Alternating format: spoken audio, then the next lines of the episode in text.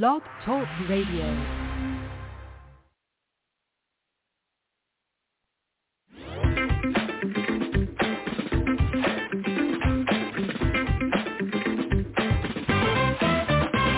Good evening. It's Thursday night, 9 p.m. Eastern Standard Time, and welcome to another episode of Be Unique's Unscripted, where we talk to artists, musicians, performers, and business professionals. My name is Tony Taylor. I'll be your host for this evening.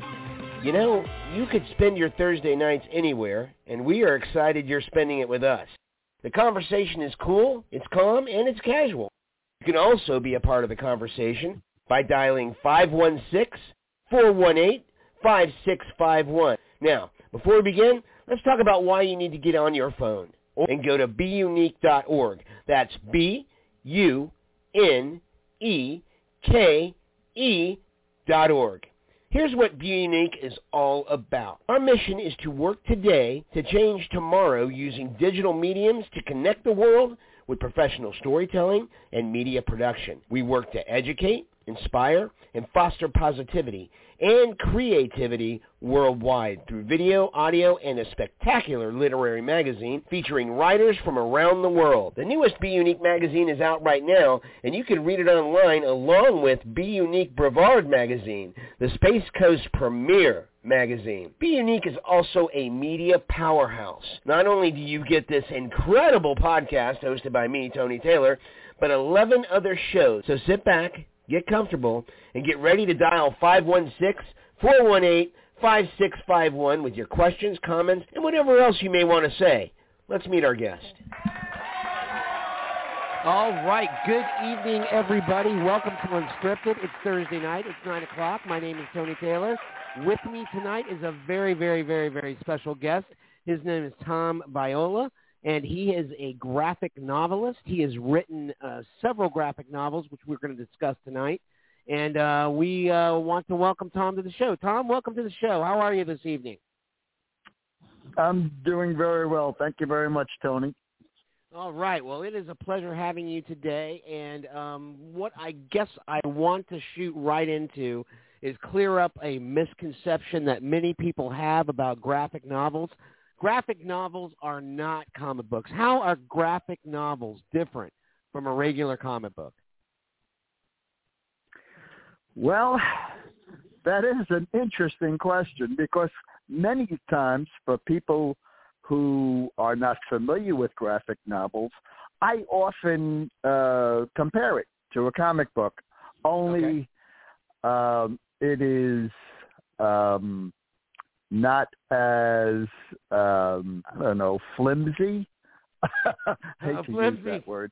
Okay. Um, uh, my, for example, my uh, graphic novels, uh, they generally run a hundred pages, uh, which is more than most comic books, um, Definitely.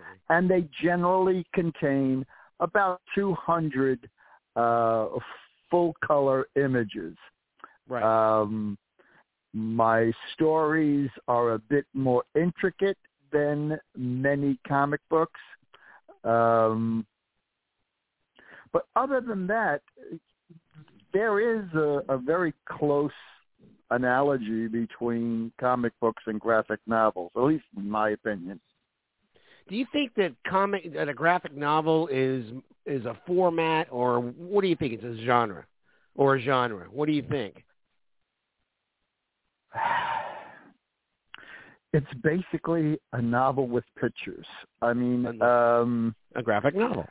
I, I, uh, one of my, one, all of uh, my four graphic novels, out of the four of them, only one of them actually started out to be simply a novel. Um, the red, the rest of them, the other three, were basically uh, done ad hoc. Um, now, the problem I had was as I was writing that uh, novel, in essence, I guess I got bored. I mean, I knew the story in my head. I knew the story in my head, and it it was just a matter of typing it out onto a computer Right. And it was just words.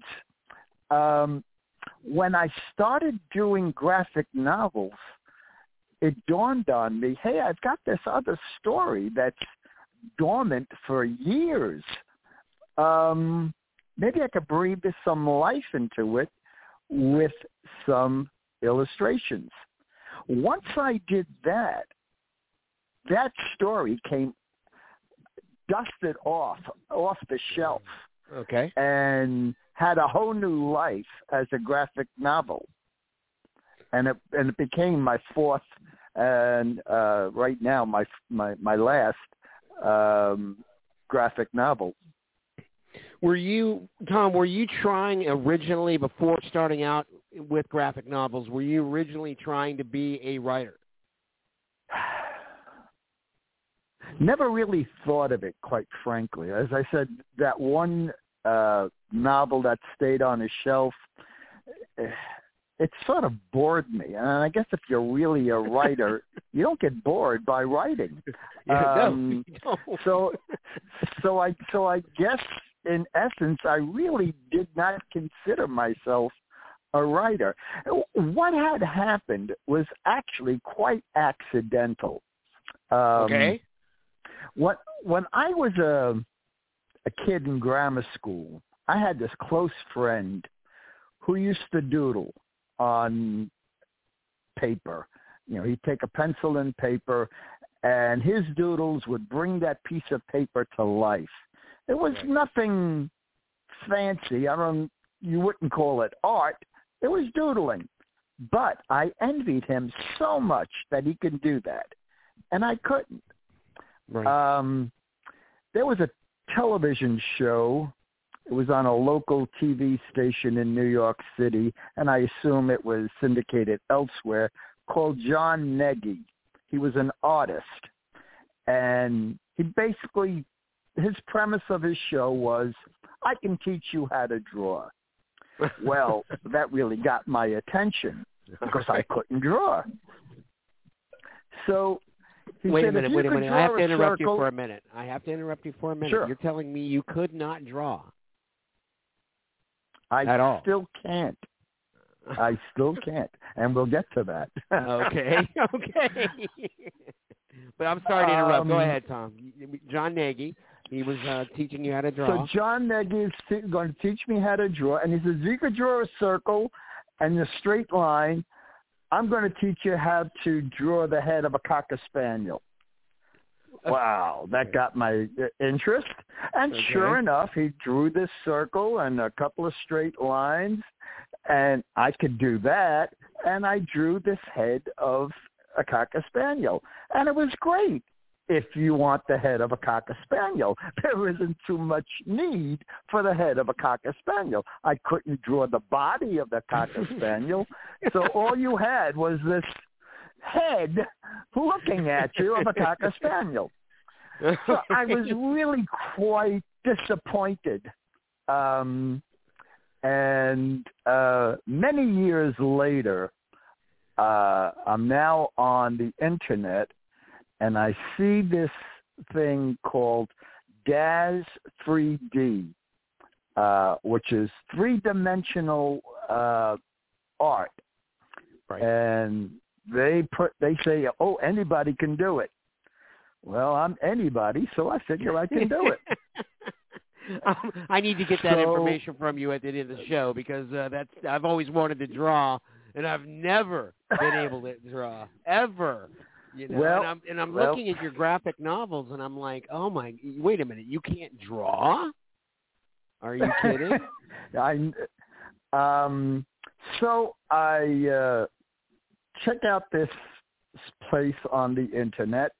It's a free software that you download. I downloaded it Right. and I find that with a little practice I'm making some reasonable uh illustrations, some characters. Um now 3D art if I could describe it, uh, you know what a shadow box is? I do. Okay. Well, if you can imagine putting characters in a shadow box and props, um, you know, little statues and props, and then taking a camera and looking through that the lens of the camera and then taking pictures. Mm. That's basically what 3D art is. You can go at any angle, set up the uh, your scene one way, and take photographs, what they call renderings, from any different angle, and you know you've got different pictures. You could take from the front of the person, from the back of the person, get the back, you know, the character's back of the head or whatever you want, whatever you want to focus on. You could zoom in real close or zoom way back. Anyway, I'm starting to fool around with this thing and I'm getting, I don't know, uh, very basic. And I find out about a chat room. Uh, I think it was called the Dark Spot and I go into this chat room and everybody in this chat room is using this program and they're showing off their works of art. Well, I was floored. They were fantastic. Right. And I was almost embarrassed to show mine, but I did. okay. And people were giving me hints as to, you know, how to improve. Matter of fact, there were. Three particular people in that chat room: uh, a Larry Hunter, a Joe Baritz, and a John Wood. They sort of like took me under their wing, and my artwork was starting to improve, but I was looking for something more. So I started to put two or three images together to make a comical little joke. Well, they loved it. For the first time, everybody in the room was taking notice of what I was doing. Approval. Well, then I decided, yeah, well, that, that, that does wonders for the ego. Oh, absolutely. Absolutely. so now I started uh, doing uh, more images. So instead of just three or four, now I'm doing like maybe 12 and I'm telling a little story. Um, it got to the point where I started doing them and giving them as gifts. I gave my son a little story. Um, he was uh, he he was trying to set up something in his apartment and was having trouble uh, getting a, a, a couch through the uh, door of his apartment. okay. So I said I, I did this cartoon where I had him go to IKEA, and sure enough, there's boxes brought to his house from IKEA. Only he puts the couch together outside the apartment, and he still has the same problem of not getting the couch through the doorway. So that kind know, of defeated that the got a purpose. few laughs. yeah. So that got a few laughs, and now I'm saying, gee, you know, this is getting this is getting interesting. So now I do an even longer one. I do one uh, about this guy who goes to this neighborhood park, and at this neighborhood park there is a statue, and he just loved this statue, and he took it upon himself to bring a ladder with him when he went to the park so that he could clear off the pigeon droppings off the uh, statue's shoulders, a statue of a of a beautiful woman, and he's doing this like you know uh, almost every other day, cleaning up the, the the statue, and he's really getting emotionally attached to this statue. Well, one day he leans in, looks around, makes sure nobody's watching, and he kisses the statue on the lips. Well, as he's kissing the statue on the lips, the lips become warm, and the statue's arms caress him.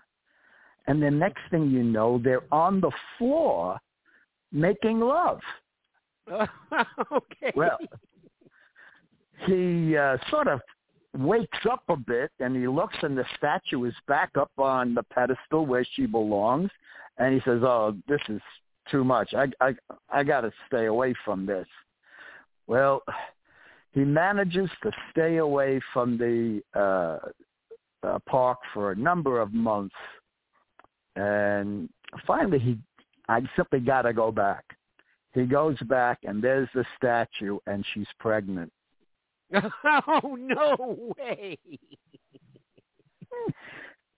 so again, I'm I'm starting to say, hey, you know, these, these are getting pretty interesting. These little stories. Absolutely, that is Uh, interesting. I'm surprised you I haven't put a another graphic one- novel on that on that one. That that is a great idea. Well, I did another one for my son, um, and it was about this uh, pilot and his plane going down in the desert. Crash lands, big fire and smoke, and he barely gets out of there, but uh, he gets out without his boots. The boots are all victims of the flames. And now he's walking on the hot desert sand, and his feet are, bi- are burning. Um, he walks a little further, and he's going, "Oh my God, my feet!" Uh, and he sees something in the sand, and he goes, uh, scrapes away some of the sand, and he finds these shoelaces. Uh, he's got no shoes on, so I don't know what the shoelaces are going to do. So he just puts the shoelaces in his pocket. He carries them along, and he keeps on walking. He walks a little further, and rubs his eyes because they can't believe what he's seeing. He sees this pair of boots in the sand with no shoelaces.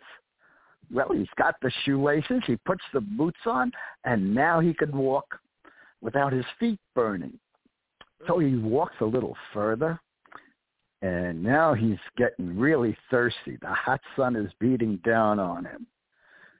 And he looks, and again, he sees something in the sand.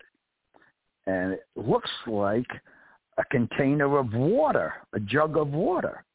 He runs over to it, lifts it, opens it up, but it's gasoline. Well, he can't drink gasoline, so he, what am I going to do? So he decides to carry it with him anyway.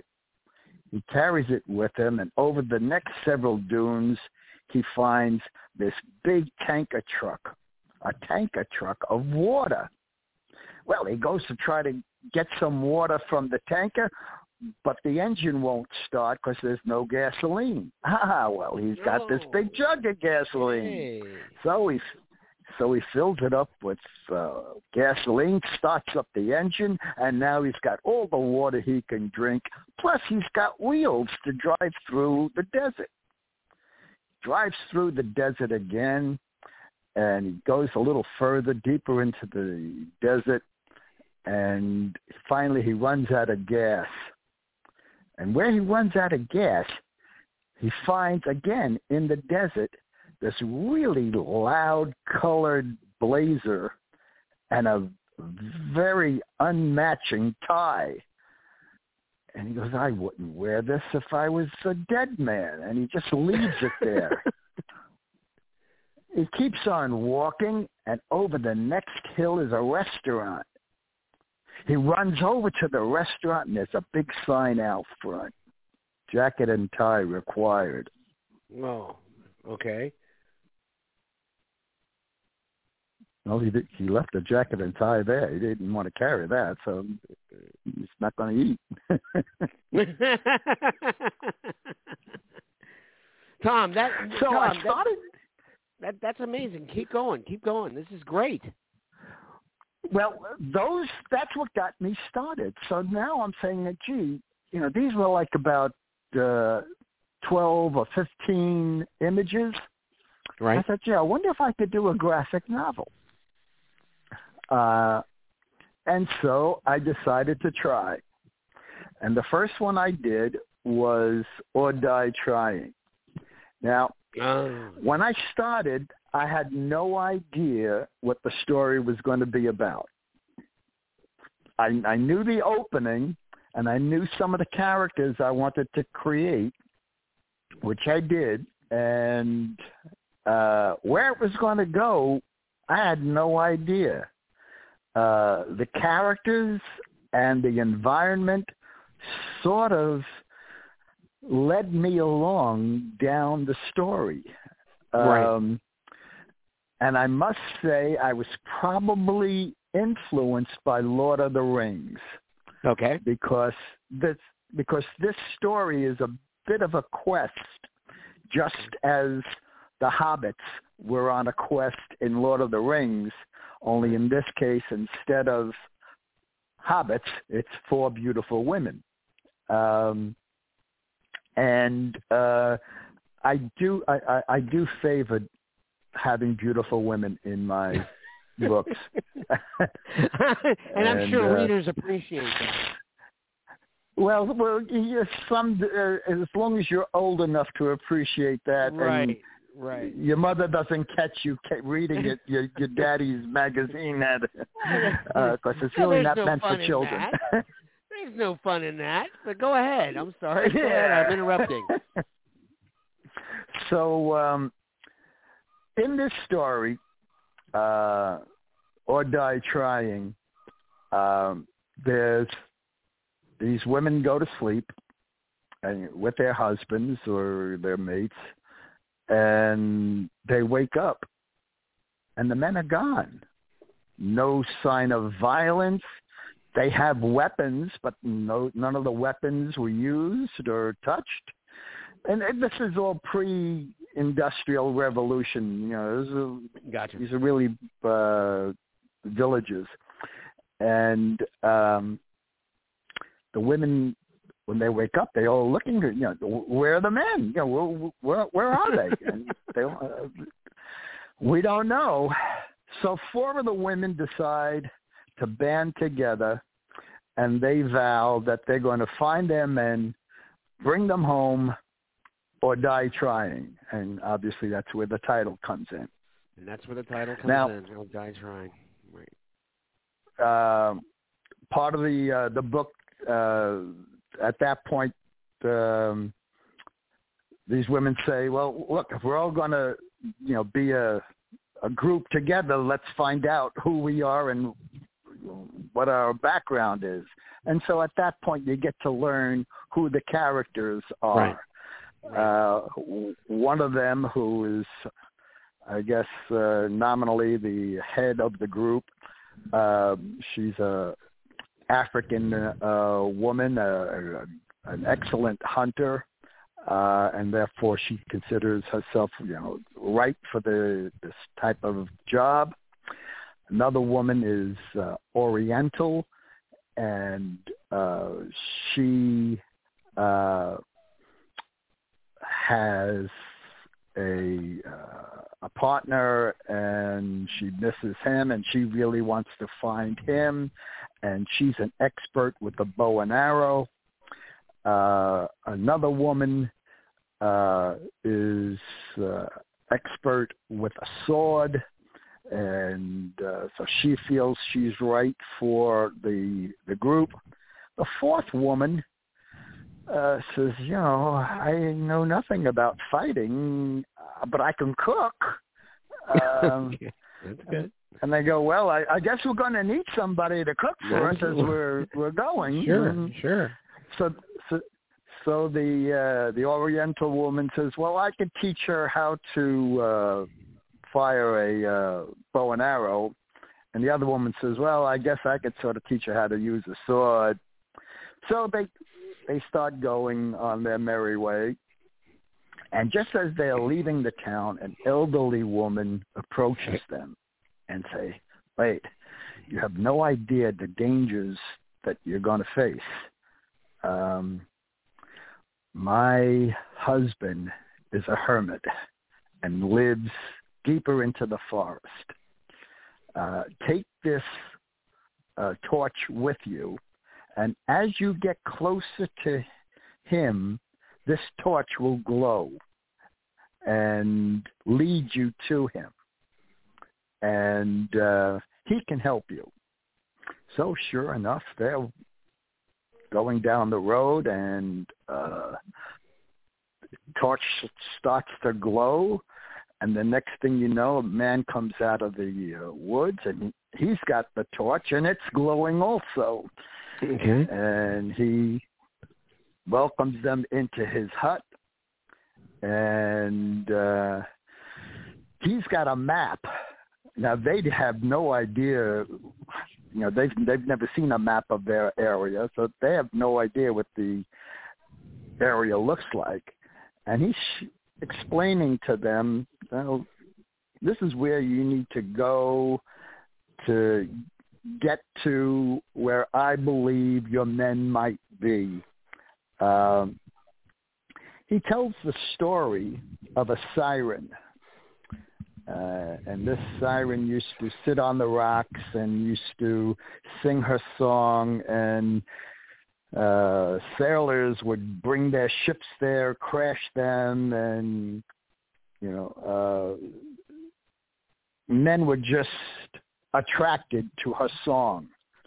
And uh, he says most likely uh, she is the one responsible, and she is now uh, one of the Amazons. Um, and so most likely they needed your men because their tribe is all women. So they said, in order for you to get there, you're going to have to go through the uh, land of the Cyclops. You're going to have to uh, go through other really treacherous areas. And they're showing all of the dangers that these four women are going to have to put up with. Um, just like in any quest. Mm-hmm. Well, uh, as they go, as they pretty much agree that we, all right, we're going to continue to go on this trip.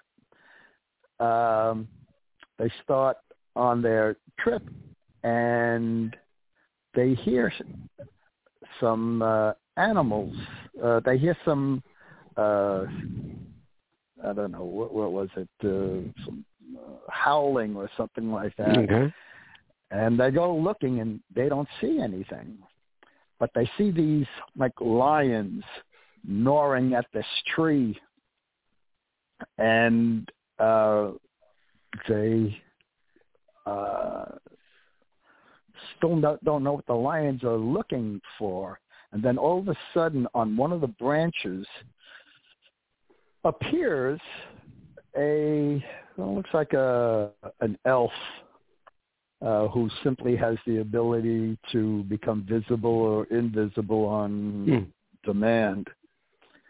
And uh, the women try to uh, get the lions to leave the elf alone and come to them and the Asian woman who's the great archer, she stands up there with her bow and arrow, and the other woman that she gave some lessons to, the cook, she's up there with her. Mm. Well, the uh, the Asian woman kills her lion real quickly with one arrow. The other woman, she tries, but her arrow just like goes right into the ground, and uh, the lion is now almost on top of her. Well, she holds one of the lions. Rather than running, she just stands in place, and she's ready to fight off that lion with the arrow in hand. Well, luckily, the uh, Asian uh, woman reloads and kills that lion too. But what impressed everyone was the fact that this woman didn't run, that she held her ground and Right. she was ready to fight to the death. Right. And uh, while one other woman, the woman who was the sword uh, expert, was saying, "Ah, we don't need her. We don't need her." I said, "Well, look, you know, you you could teach a woman to use a bow and arrow. You could teach a woman to fight with a sword, but you can't teach a woman courage. That woman showed remarkable courage. We need her. And um, as it turned out, uh, they go a little further, and this woman, the cook, she keeps on saying that uh, you know she hasn't. Uh, she always prays to this deity or this um, patron that she has, patroness that she has, and uh, when she, she was meeting with the hermit, she had asked him, uh, "Do you know anything about this deity?" And he says, "Yeah, you're going to wind up passing her um, place of residence along your way." Well, when she when they get there, Actually, I'm skipping a lot of sections, but this is no. This spending is, all night talking really, about one book. well, well, no, no, no. Let me let me stop you for a moment and ask. I mean, I had all these questions about background and stuff, and I and I would like to explore that, but um, all of a sudden, I have a, I I'm my background is film and TV, and I'm wondering to myself, is there a chance, or would you have an opportunity, or is there an outlet where you could possibly sell this as a movie because I got to tell you something. I'm extremely interested in this, and I know uh, thousands of other people would be too, because I can't believe that this is your first novel and how intricate and how creative and how expansive this story is. Well, especially it's, since, uh, it's and actually I find it funny you you should mention that. Oh, um, my, okay. Do my tell. cousin my cousin's son uh, had read this book, right. and he says, "Wow, this would make a great movie." It would make I a have great a friend. Movie, Tom. Tom. I have a great I have a friend who creates um, who writes screenplays. Right. Um, you know, maybe he should do it. Now, I looked into, you know, what it takes to write a screenplay, Right. and it's a very precise formula. But Tom, but Tom, Um, we're talking about. But, but wait a minute, Tom. We're talking about a person who's a graphic novelist who couldn't draw. So Yeah. I would not be intimidated by the screenplay. I mean, screenplays are formula, formula, formulatic in the sense that they do have a distinct format as to how they'll be presented. But Tom, I mean, this this would seem very simplistic compared to what you've overcome already.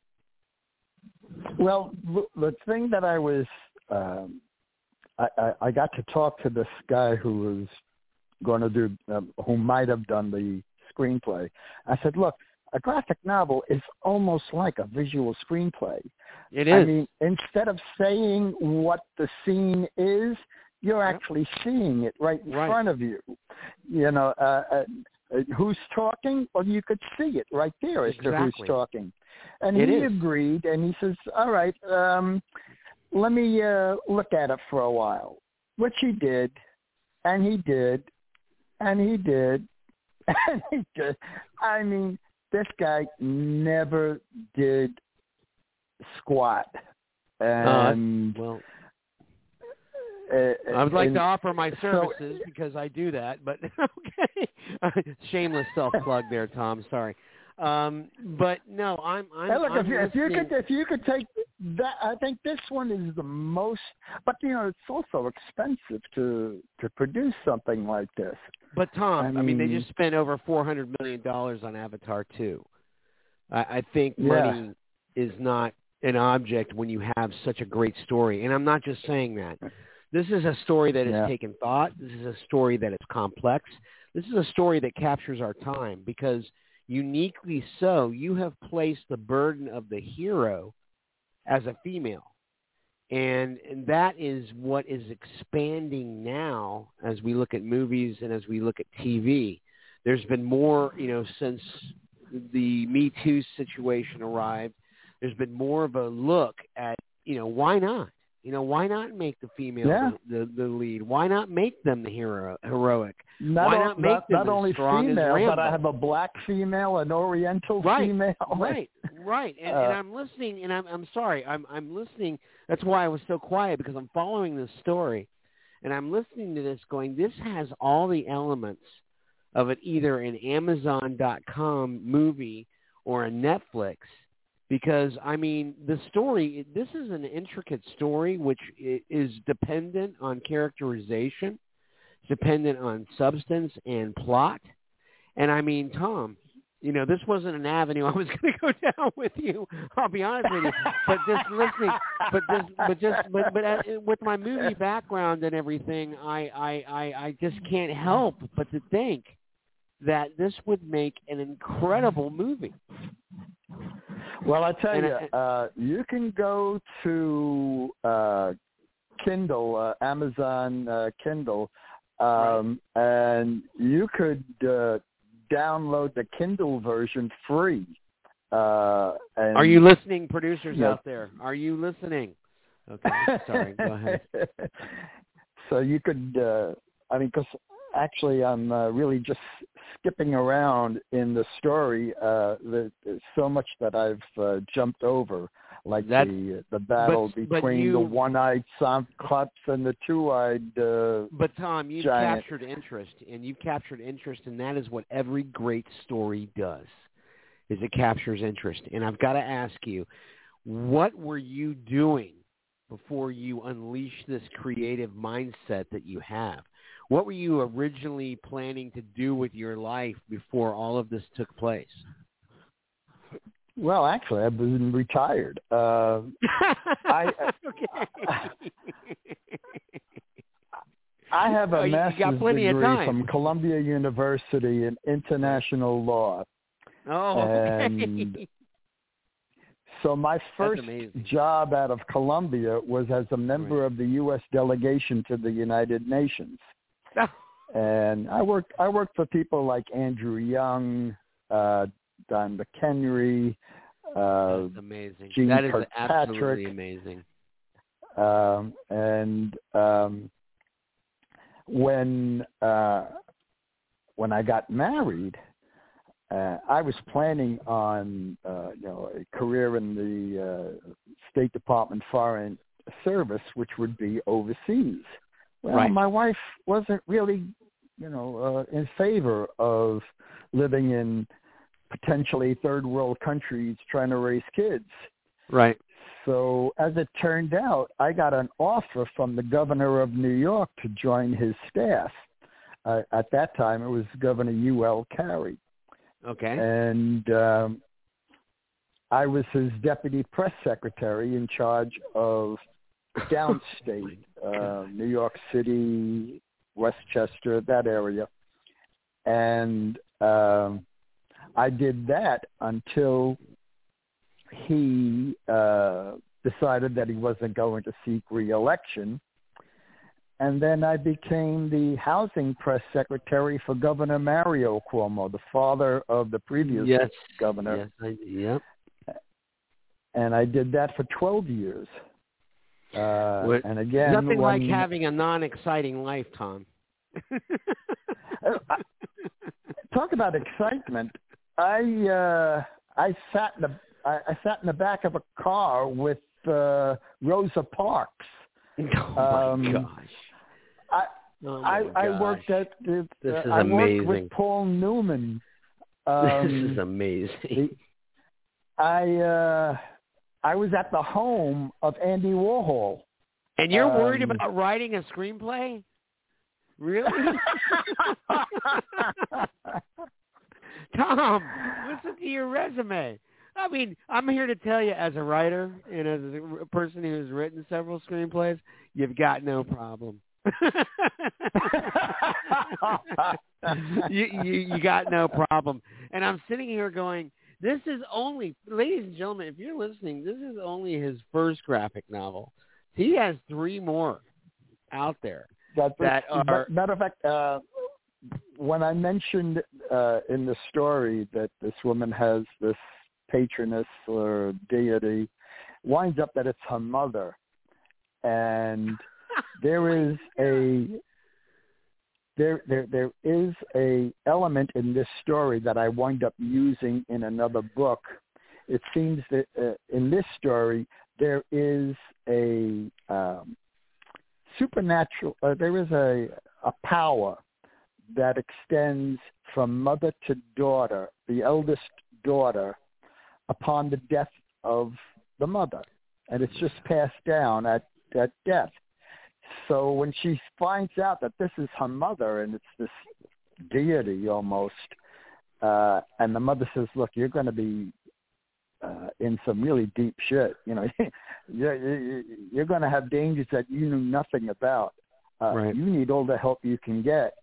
So she then pulls out a knife and kills herself, so that Oh, the daughter no now way. will inherit her powers and they're really quite um the only thing she can't do she can't use her powers to kill uh but Oh, she can use her powers to save lives and so for the rest of the quest this cook who had no Uh, I know, love that value aspect. other than cooking. I love that aspect. now winds up being a prime uh player in this story. I love that.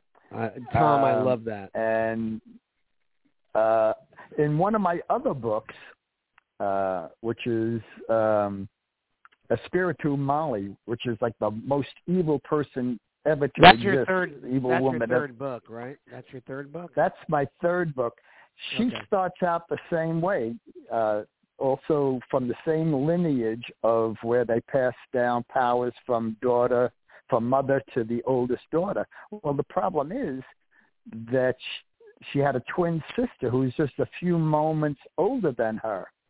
Well, she's very jealous of that, so she kills her sister and now she make that makes her the heir apparent and then she kills the mother so she gets all of the power that's in the Espiritu Mali. That's a different story, but it's just Tom, that can, I, you, I, can you I sort can of you like that one second? concept and I used it. Yeah. can you hold on one second? I got I got to do this. I'm, I mean, I, I'm I'm totally in awe of the, the, these stories. I, I really am. Alan Moore's got nothing on you. Um, I I, I, I, I gotta say, I, I really am.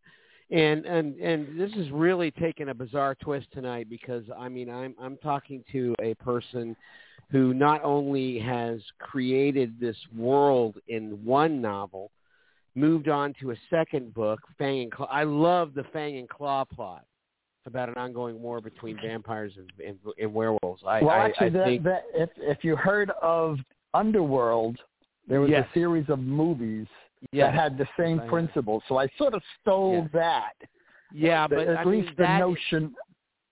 th- that is a plot line that's wide open, though. That could be Yeah. it's millions of stories. That could be millions of stories. A lot of And- my a lot of my stories, and, and you might have uh, witnessed it in the first story. A lot of it I steal from Greek Roman mythology, great like artists the siren, Right. the the siren from uh, or die trying. Um, in uh, the Fang and Claw, I come up with a totally different way of creating the first vampire.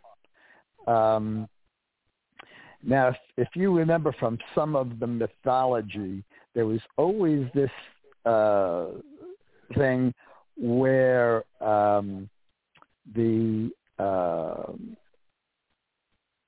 the Greek god uh, Zeus would visit Earth for a little dalliance with women, and his wife Hera would get quite upset. Well, in this case, there's a uh, a woman who wants to have a child very badly, but because she is a uh, a wood spirit, they don't conceive children. They don't have children. And so she's praying to Zeus, and Zeus basically says to her, all right, what is it that you want? And she says, well, I want to have a child. Well, he says, well, you know, if you have a child, then you're going to have to become human. And if you become human, that means you're going to wind up, you know, having your life end eventually. As a wood spirit, you live forever. So she says, I'm willing to pay that price. So he says, all right, you go to this specific cave and you wait for me there. All right. So uh, she goes to the cave and uh, he shows up and they have sex. And the next thing you know there's a bird flying right above them. Well he recognizes the bird as something that hera often uses as guys.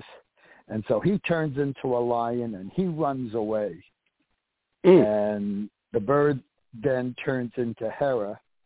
And hera tells this woman you know, you may have, you know, his seed, but your child is going to be cursed. He will never be able to, you know, uh, walk in the sunlight. He will, you know, um, she goes on and on describing uh, how um, difficult it's going to be for her son uh, because he's you know, the son of Zeus and she's very jealous about that. Well, she starts to cry and cry, and another one of the deities comes down and says, "Well, all right, what's your problem?" Well, my son, you know, she placed this curse on my son. He says, "All right, well, I'll tell you what. Let's see what we can do. Uh, I tell you, um, your son is going to be uh, invincible. Uh, he he will not die, um, and women will be always attracted to him. Um, and uh, oh yeah, one of the curses also was that he had to live by drinking blood. Um, mm. And uh, so that in essence defines the vampire. And, that that, that uh, is a uh, definite that is a definite new twist um, uh, on, yeah. on on the lore. Hey Tom, I mean, listening to these plots, listening and seeing and seeing what you've produced, I know out there there are a lot of kids and a lot of adults that aspire to be graphic novelists. Is there any advice that you can give them as to how to begin becoming a graphic novelist? Do what you like. Um, whatever type of story you like, whether it's a uh, you know something uh, like a, a Christmas story or uh, an animal story or whatever you like, uh, concentrate on that. Uh, once you have your character, whether that character is a turtle or um, you know uh, or, or, a little boy, uh, give as much information about that character. What does that boy like? What does he do? How does he spend his time? Tom, do you uh, do backstories? Do you do backstories on your characters? Pretty much so, yeah. As I was uh, saying, uh, when the four women got together, before right. they can take off, they said, "Let me know something about each one of you," and that's what they did. They actually told the story of how they got to be where they are, um, and then also their character winds up being also defined as the story goes on. Right. But I've already known it. You know, in my mind, well, you, I already know who that character is. Obviously, and you were talking about though how the story kind of led you. Correct? Am I? Am I? Do I understand yeah. that correctly? So I mean, that's you correct. knew these. Um, you you know these people so well, and and, it, and, and in your descriptions of your novels, um, you can obviously tell that. I mean, you know these characters. You, you know uh, what they like, what they don't like, right. uh, and you know if they're walking down a road, what they're going to see, what what might attract them, what right. they may respond to, uh, how right. they would respond. Um, so all of that comes out, and uh, whether you're writing the story or illustrating the story or doing both, um, have have have your characters first and foremost. Understand who your right. characters are because they right. are the the substance of your story. Right. Gosh. Tom, you've nailed it. Um, you, you've actually you you've really nailed it tonight. I, I got to tell you, as a as a would be writer, I guess, um, I, I I have learned so much from from speaking with you and and learning about how you've developed these novels. I mean, these are these are well thought out, creative, intricate novels that again I'm going to say um, unabashedly that uh, you really should consider uh, movies because um, these are stories that make good movies. And with all of the outlets we have out there now, you know, with Hulu, with and Netflix, with Amazon, I mean, these are stories that are definitely, definitely made to be movies. And I don't know where this came from with you, with your background as described. but um, my last my last question is in the few minutes we have because I this is sorry folks this is me wanting to know um, where do you get your ideas? That's a good question because, like I said, uh, with three out of the four graphic novels, uh, I had no idea where the story was going. So can where I stop I you? That, ideas, that is just unbelievable yeah. to me. That is just unbelievable to me. I have to stop you there for a minute because I mean, this is something that I mean, just or die trying alone is something that is completely well thought out. Um, that has a beginning. I mean, it has all the essentials for what a movie should be and it's it's hard to believe that you know that you were were following a map that you were writing as you were writing. I'm sorry. Well, it really is amazing. I, I know. I, I knew as I was doing this that there had to be conflict, uh, Yes. and actually, in my Drama. books, there's several conflicts. Uh, Every few pages, there's a new conflict, and the the conflicts um, bring out the characters. Right. Uh, absolutely like we correct. we found that the cook had a lot of guts, and, and I love and that courage aspect. I love that you took that. because she stood up to that lion that's coming Right. at her. Right. Um, and there was I didn't know that before I started the story that that was going to come out. You had you know, no idea. uh, really? You did not know I had, I had I had no idea, but I did know that I wanted to make this cook uh, more important as the story went on, uh, and, and that was basically because of her uh, goddess uh, mother. You know, this courage element. Uh, wh- where did she dream that up from? Right. Where did she get that from her cooking experience? You know, um, but oh, she got it was something that as I was creating the situation, I wanted her to stand out because the the, the woman who, who was the sword expert, she was basically saying, "Look, we really don't need this other woman. I mean, you know, she can't And that- contribute."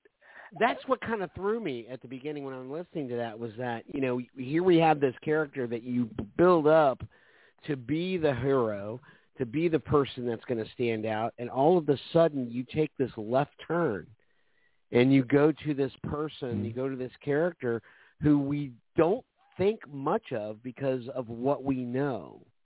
And then all of a well, sudden, to jump ahead to to to, to, to right. uh, go on that uh, characterizations.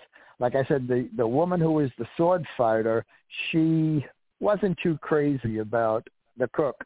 Anyway, right. um, at one point, uh, when they're in the battle uh, in this stronghold where the Amazons are, an arrow is unleashed and it's going straight towards the the cook and the sword fighter she throws her body in front of the arrow and takes the arrow and dies oh, because oh, they wow. along this trek they've sort of become closer and she saw how right. valuable she is right and right so out of the four the sword fighter is the one who dies well they've now freed all of their townsmen and so now her partner is carrying her dead body back home or towards home and they bury her and on the Mm. tombstone is uh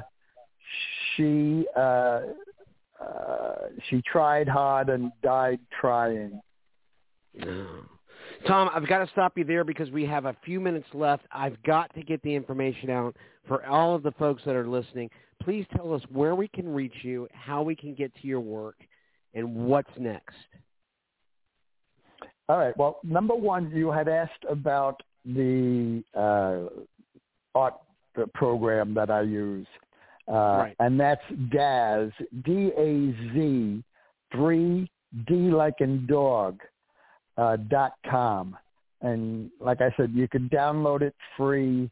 Uh, they give you some free props. But then, you know, of course, later on, as you want to buy more props, that's how they make Right, their money. right. They sell you additional props.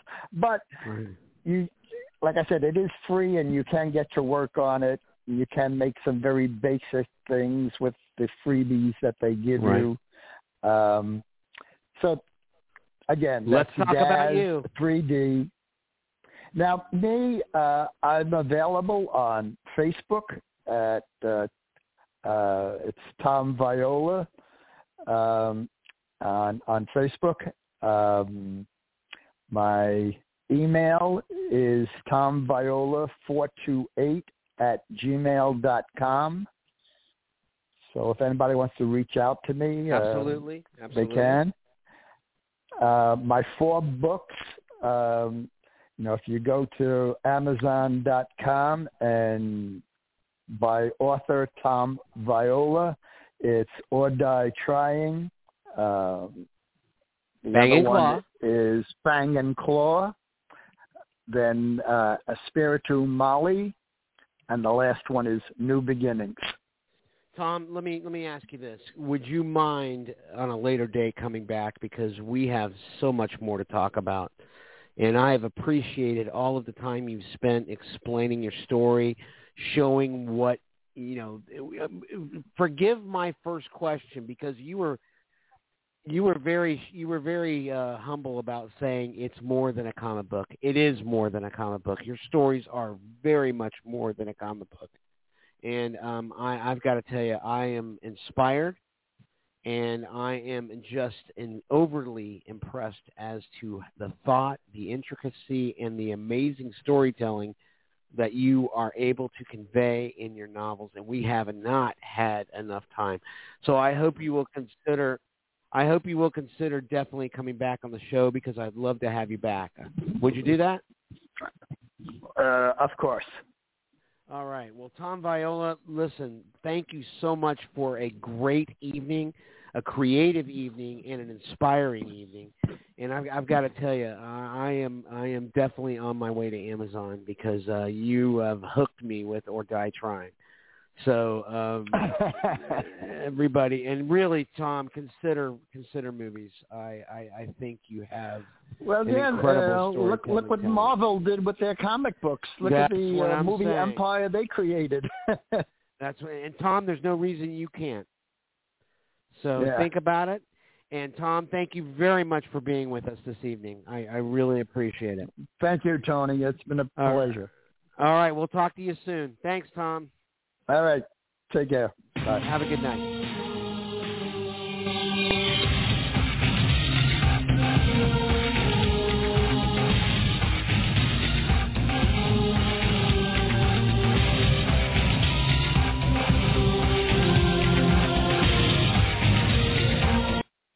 Folks, I pushed the wrong I pushed the wrong button for the for the theme.